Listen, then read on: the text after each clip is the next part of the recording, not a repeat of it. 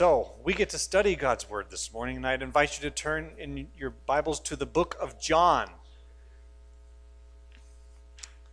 And when God's Word is read, when God's Word is proclaimed, when God's Word is believed, when it is received, you know what God is doing? God is bringing life in His name. And God wants to do something great in our midst today. And He wants to do something great in our time in the Gospel of John, which will likely be through the end of this year, all the way into the next one. So hold on, buckle up, get ready. We'll take some breaks along the way. But this is a good book. It's a long book, but it's a worthwhile book. And I'm convinced that this is the right book for us to study, to seek God's face as we start a new decade in this church for what he wants to, what he wants us to do and who he wants us to be as a church. Because we're going to be looking at the, our Lord and our Savior, Jesus Christ. And when you look at his face, when you see who he is, when you believe in his name, you're changed. Life happens. Life is brought in his name. So, you ready to do this? Are you ready to start this? I am. I am too. And I think we're all ready in some ways. And I think in other ways, we are not ready at all. We're like new parents. You don't, you're not ready until you have that baby in the basket. But God's going to guide us, He's going to lead us, He's going to do the work, and He's going to get the glory. So, would you open up your Bibles to the book of John, chapter 20? We're not going to start at the beginning of the book, but we're going to start near the end because this book was written by the Apostle John. And John wonderfully makes it very clear as to why he wrote this book. It wasn't just let, let, me, let me collect my uh, random thoughts about my life, my time with Jesus. No, this is about John writing for a very specific purpose. And during these seasons of my life, and in coming here as your pastor and beginning to love and to serve you guys, um, this book, and especially these verses, have been just ringing in my ears and resonating in my soul. And I don't totally know why, but I do know one thing is that these verses make no mistake as to what John is after, and it's a glorious thing. And I want that for myself, and I want that for you. So if you've gotten there this morning, please stand as we read the end of chapter 20 in the Gospel of John verses 30 and 31. Now, Jesus did many other signs in the presence of the disciples, which are not written in this book. But these are written so that you may believe that Jesus is the Christ, the Son of God, and that by believing you may have life in his name. You can have a seat. All of this book, if we're going to grasp the stories, the teaching, the conversations, the prayers of this book,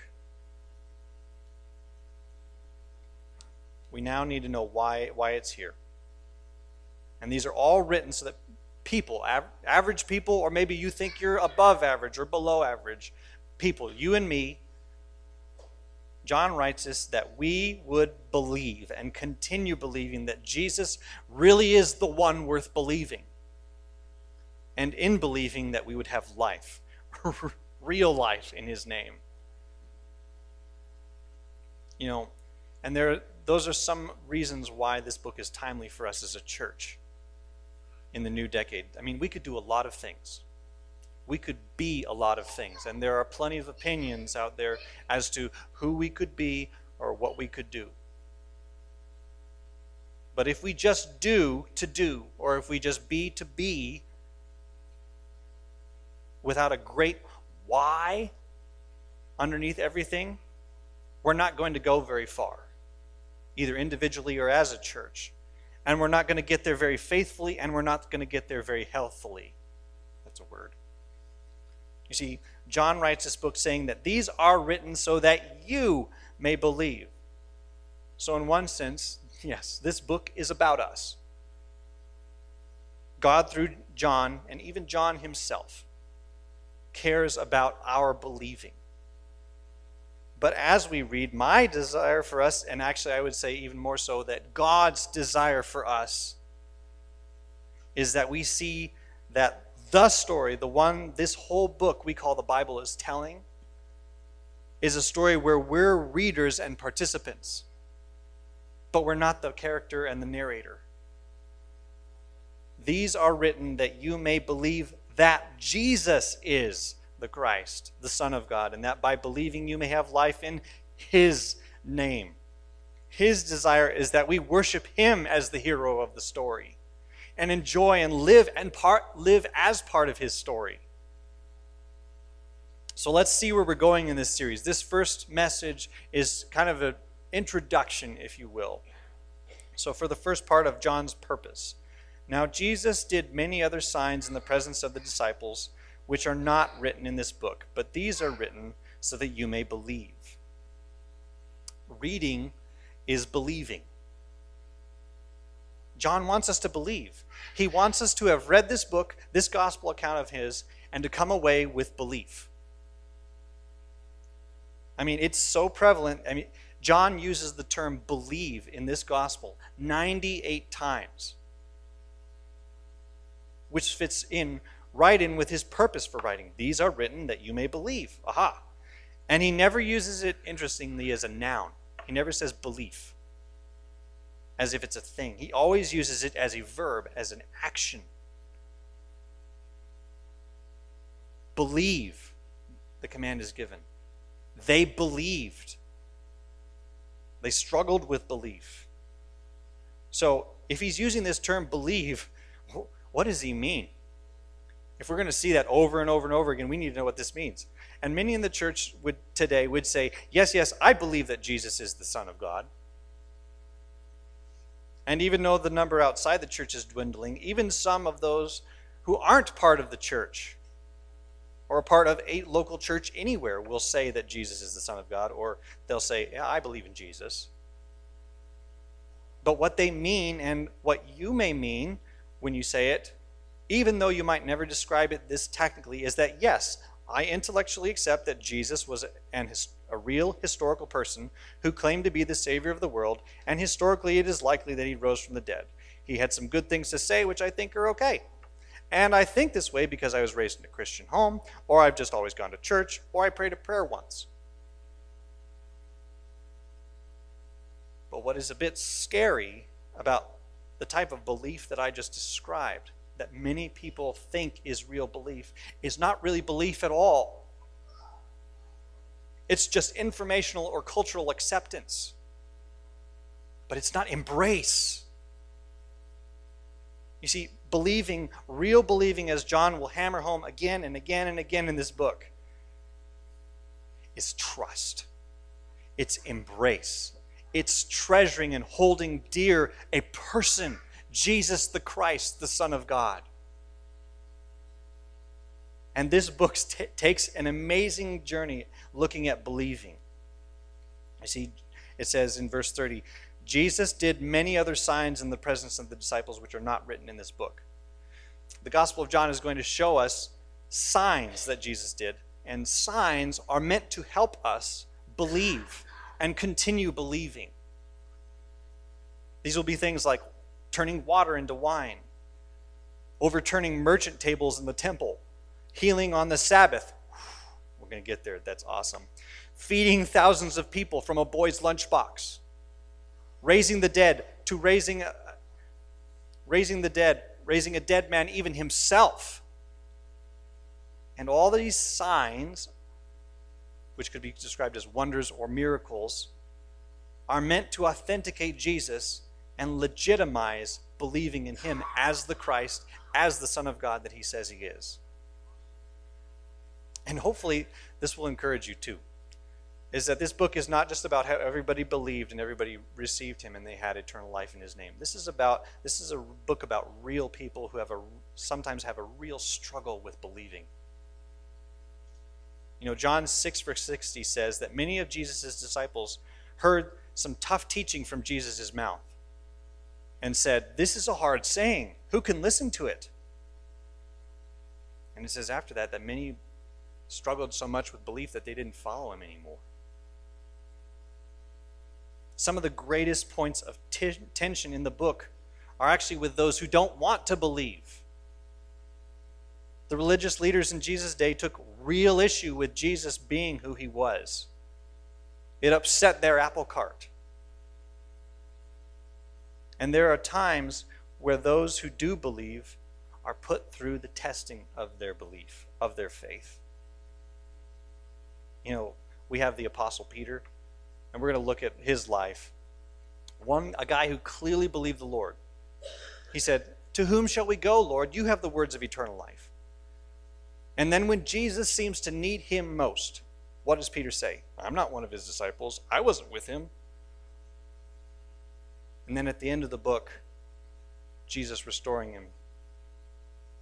Lord, you know that I love you. You know, by God's grace, we are going to come away with a rich and good understanding of believing, not something cheap from this book. The Gospel of John calls us to count the cost of believing, yes. See what Jesus is, see who he is, meet him face to face, and believe. Reading is believing. We read so much these days, and most of it seems to be hype, bias, opinion offered as fact, silo, silo, silo. This tribe says this thing, this tribe says that thing. What's different here? Well, do you remember that intellectual assent I mentioned a little bit of it a little bit ago? You know, it's not all bad. The Bible has arguably been the most tested, the most tried, the most critiqued, and the most vetted books in all of human history. And it has stood the test. Why? Well, to put it negatively, if, if what had been said in here was fake, it should have lasted only as long as the average piece of spin does these days. But it's not. The Bible is not just written about page was not written as to be just pages in a book. John doesn't want us to just come away with believing God breathed words on a page, though that is crucial for us. He rather wants us to stay with the person of all that belief. He wants us to stay with the person all those God breathed words are ultimately for and about Jesus, the Christ, the Son of God.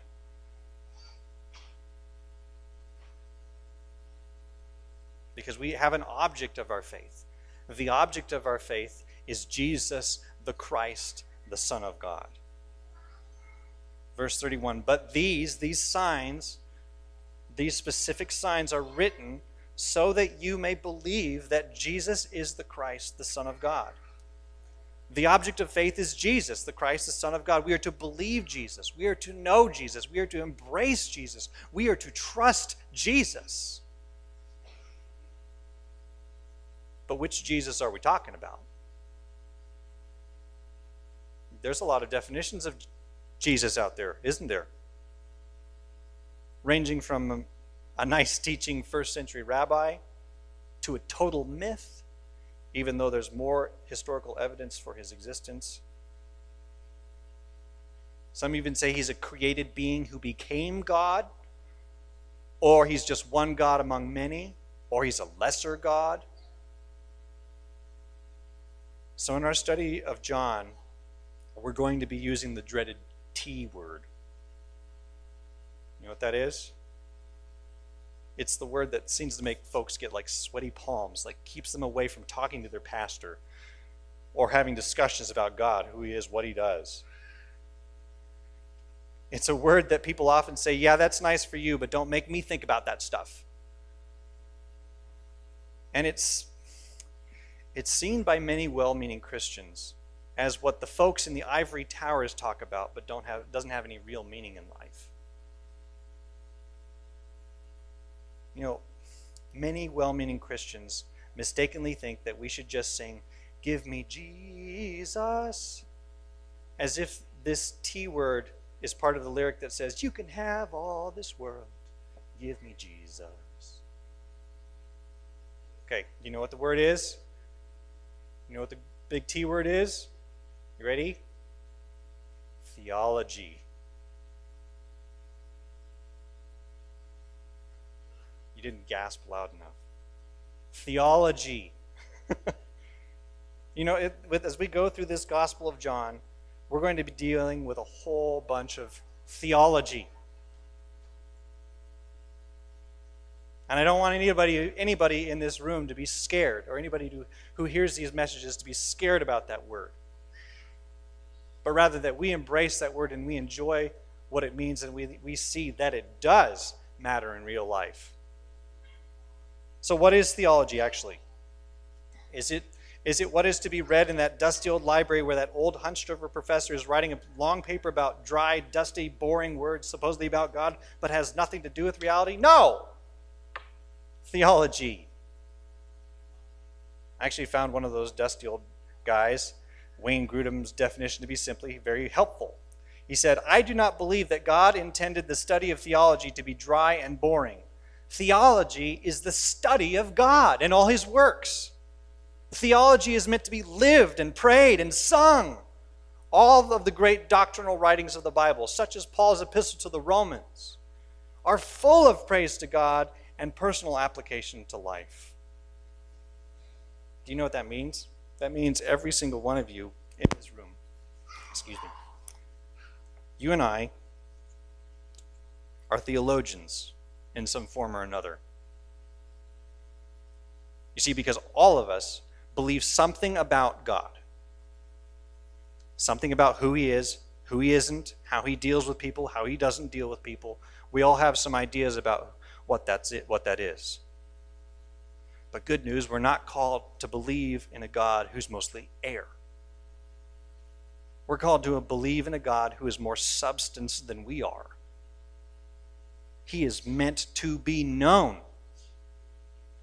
And he means to be known.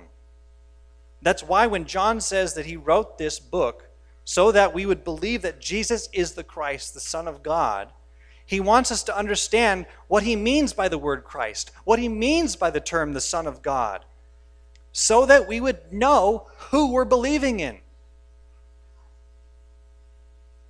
So the question is not, is theology for you?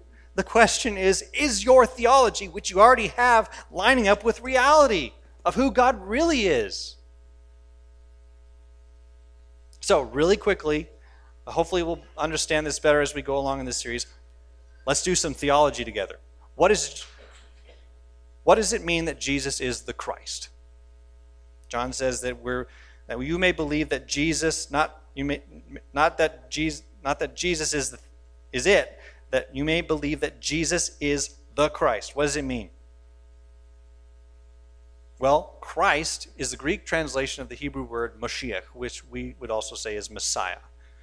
All those terms, all that stuff there is meant to tell us that this Christ, this Messiah, is the one who was anointed by God who would come to rescue the nation of Israel from his oppressor, from her oppressors, who would save God's people from their sins, who would rule and reign, like Isaiah said he would, which we studied in Advent last year, in justice and righteousness from this time forth and forevermore the Christ would also suffer and die as a sacrificial lamb for the people and would atone, that is, cover or take away their sins.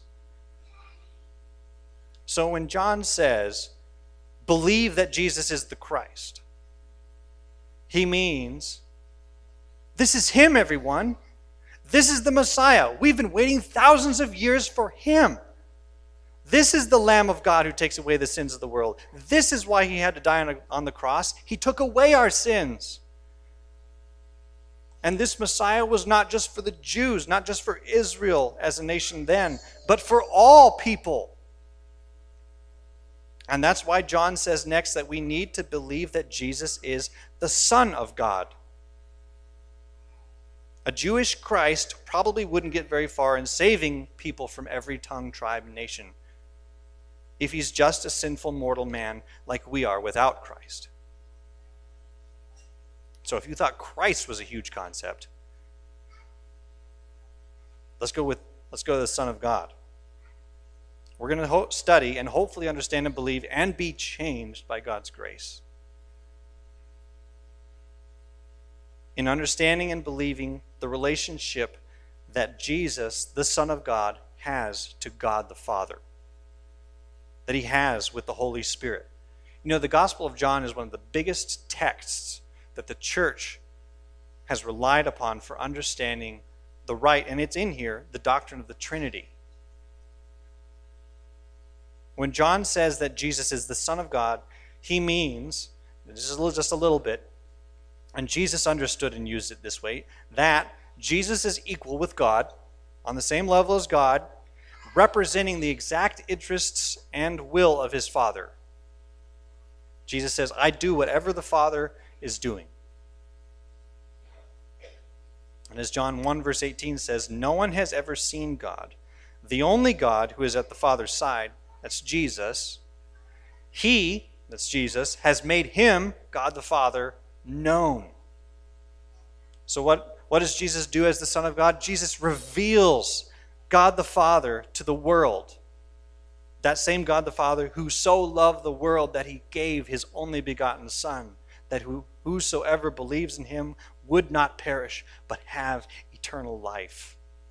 You combine these two truths together that Jesus is the Christ and the eternal Son of God, and you have really good news. And it's news that is to be believed, that you may believe that Jesus is the Christ, the Son of God. Okay, some of that was heavy. But we just did some theology right there. And you're all still alive and you're all still breathing. And hopefully we learned something. we asked John what he meant when we and we studied who God was. That's what we're going to do in this series. And I tell you this because if we don't know what John means, what the Bible means when it says that Jesus is the way, the truth, and the life. When Jesus says, No one can snatch them out of my hand. When he says, I and the Father are one. When Jesus says to Nicodemus, You must be born again. When Jesus says to his, his disciples, Abide in me and you will bear much fruit.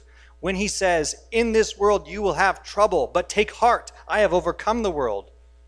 When he says to Thomas, Put your finger here and see my hands Put out your hand and place it in my side. Do not disbelieve, but believe. If we don't know what is meant, but assume it, we, don't, we won't believe it and we won't and we will be led astray if we don't know who jesus is we will fall for forgeries and the history of the church is riddled with bad theology being used to abuse Christians, to lead them astray, to leave them discouraged, to leave them hopeless, and even leaving them to stay stuck or go back to their sins. The very sins that Christ died to save them from.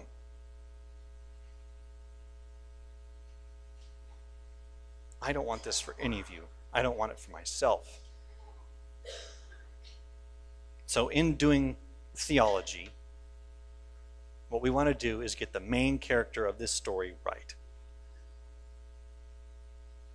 We live in a world where we're told over and over again that our story matters.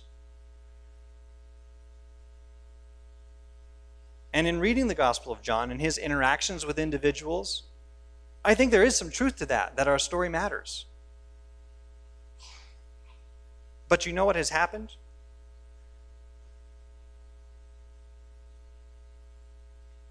People over and over again take that to mean that their story, my story, your story, is the story that matters. And when you get a whole culture of people together where everyone thinks that it's their story that matters most and start butting heads about it, people get angry. People get afraid. They start getting burnt out. They start getting disillusioned. Why? Because it's bad theology. It puts you at the center of your universe instead of God. Because my story, your story, anyone else's story in the world, as important as they are, it's not enough. even all of them put together, it's not enough to bear the weight that we need a story to bear. If we have faith in anyone or any story that's not Jesus, it can't hold what we need it to hold. There's only one story that came into the world that can not only bear the weight of everyone's story, but ties everyone's story together and helps us make sense of them. And it's his story that comes into the world that takes us to a better ending than if the story is just about us. When we trust the object, when we have faith in the object of that story, Jesus, the Christ, the Son of God, look what happens here in verse 31 that by believing you may have life in his name. Real life comes from Jesus.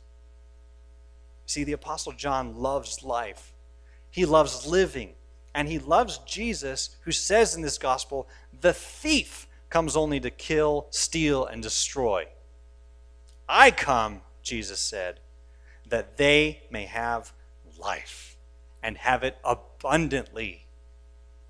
Anyone want that? You want abundant life? Life abundantly? John makes it so straightforward that by believing, you may have life in his name. You know, one of the great things about this gospel is that we're going to be studying the way Jesus interacts with people. John records some of the most amazing conversations with individuals. You know, just to note, the story isn't ultimately about us, but you know what kind of God we serve? Is Jesus takes time to be with us.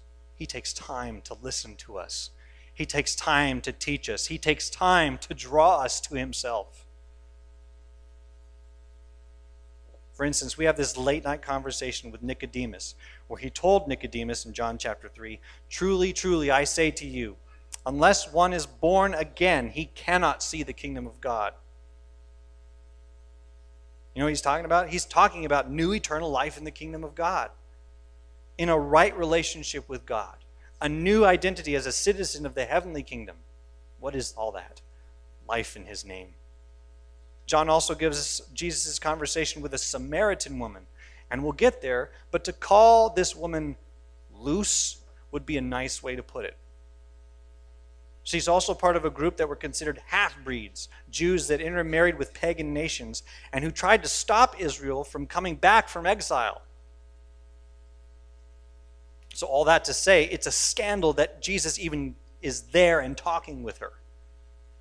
But what does he say to her? everyone, including her. Everyone who drinks of this water, that is the living water of life that Jesus brings. Well, actually, sorry, let me back up. Everyone who drinks this water, he's at a well. Everyone who drinks this water from this well will be thirsty again. But whoever drinks of the water that I will give him will never be thirsty again the water that I will give him will become in him a spring of water welling up to eternal life. Life that satisfies our deepest thirsts forever, even for those who everyone else would stay away from. Life in his name. And even when he raises Lazarus from the dead in John chapter 11, giving life to a dead man, he tells Martha, Lazarus' sister, he says, I am the resurrection and the life. Whoever believes in me, though he die, yet shall he live. And everyone who lives and believes in me shall never die. And he ends that with this question question for her and a question for us. Do you believe this? Believing in Jesus leads to life in his name. This is good. John wants us to have life, real life. But I have to confess for myself and maybe for you as well, is that all of us from time to time can lose sight of what real life is. I mean, we can get so caught up with the little inconveniences of life here and now that we might miss that we have a way bigger need than the fact that we're out of ice cream in the freezer. Now, I'm not sure what it might be for you in this given moment. But if we're not remembering our need for eternal life in Jesus' name, being about the work and love of God's kingdom, bearing fruit in keeping with repentance, we are not going to be seeing the abundant life that God is giving us. And we're not going to be living it as though it were abundant. And we're going to forget our hope that we are just being given the appetizer of abundant life during this part of eternal life. See, what John records in his gospel is that the gospel of Jesus Christ, him being the crucified and risen Christ, the love of the eternal Son of God incarnated with us, glorifying the God the Father and transforming the lives of, lives of us lowly sinners, is both in the beginning, as he says in John chapter 1, verse 1, and it continues all the way beyond chapter 21, verse 22, where Jesus calls Peter toward a greater focus. He says, If it is my will that John remain until I come, what is that to you, Peter? You follow me. In other words, you, Peter, do not concern yourself with about, about who's getting to the second chapter of eternal life first. You continue believing in me, and you continue finding life in my name. Real life comes from Jesus. And he means for Peter, and he means for all of us to have it to the full in embracing him, in trusting him, in believing him. These are the main goals that God, through John, wants us to get in studying this book, in hearing his word preached. He wants us to read, he wants us to hear, He wants us to see, He wants us to believe. He wants that belief, that faith, to be in the only object worthy Jesus, the Christ, the Son of God. And He wants us to have life, real life in His name. So, are you ready for this book? In our lives and for us as a church, Again, we could be a lot of things, we could do a lot of things.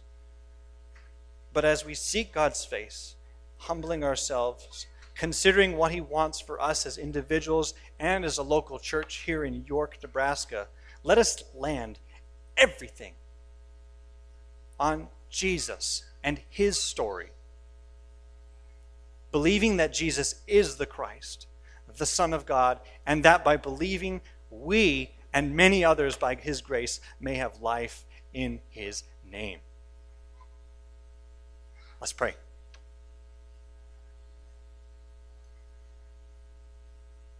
Lord Jesus, we want life in your name. And for those of us who have already believed, help us to continue believing. Help us to continue walking in the new life that you have given us and that you will not take away. Lord, we do pray that you would transform us, that we would walk with you in believing, that we'd know, know your presence even when it's difficult sometimes to believe. Thank you, Lord, that you didn't hide that fact that it's sometimes difficult to believe. Thank you that you didn't hide that in your word but you, you declared reality as it is. That sometimes it is difficult to believe, but that you are worth believing, that you are believable, and that you give life, actual life.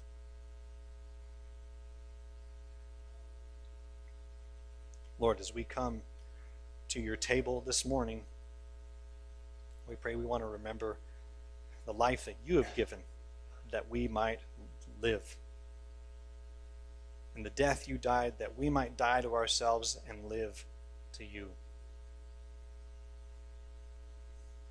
Thank you for your faithfulness. we pray that a lot, but it's true. And let's pray it again and again. Thank you for your faithfulness. Thank you for loving and caring for us and wanting to be known such that you came to be with us, to bear our burdens, to bring us back together with God, who we had separated from, and to bring us life in your name. We thank you and we ask for your favor as we go through this book together, that we would honor you, that we would believe, we would help others believe, and that we would all have life in your name. We pray all these things in your name, Lord Jesus.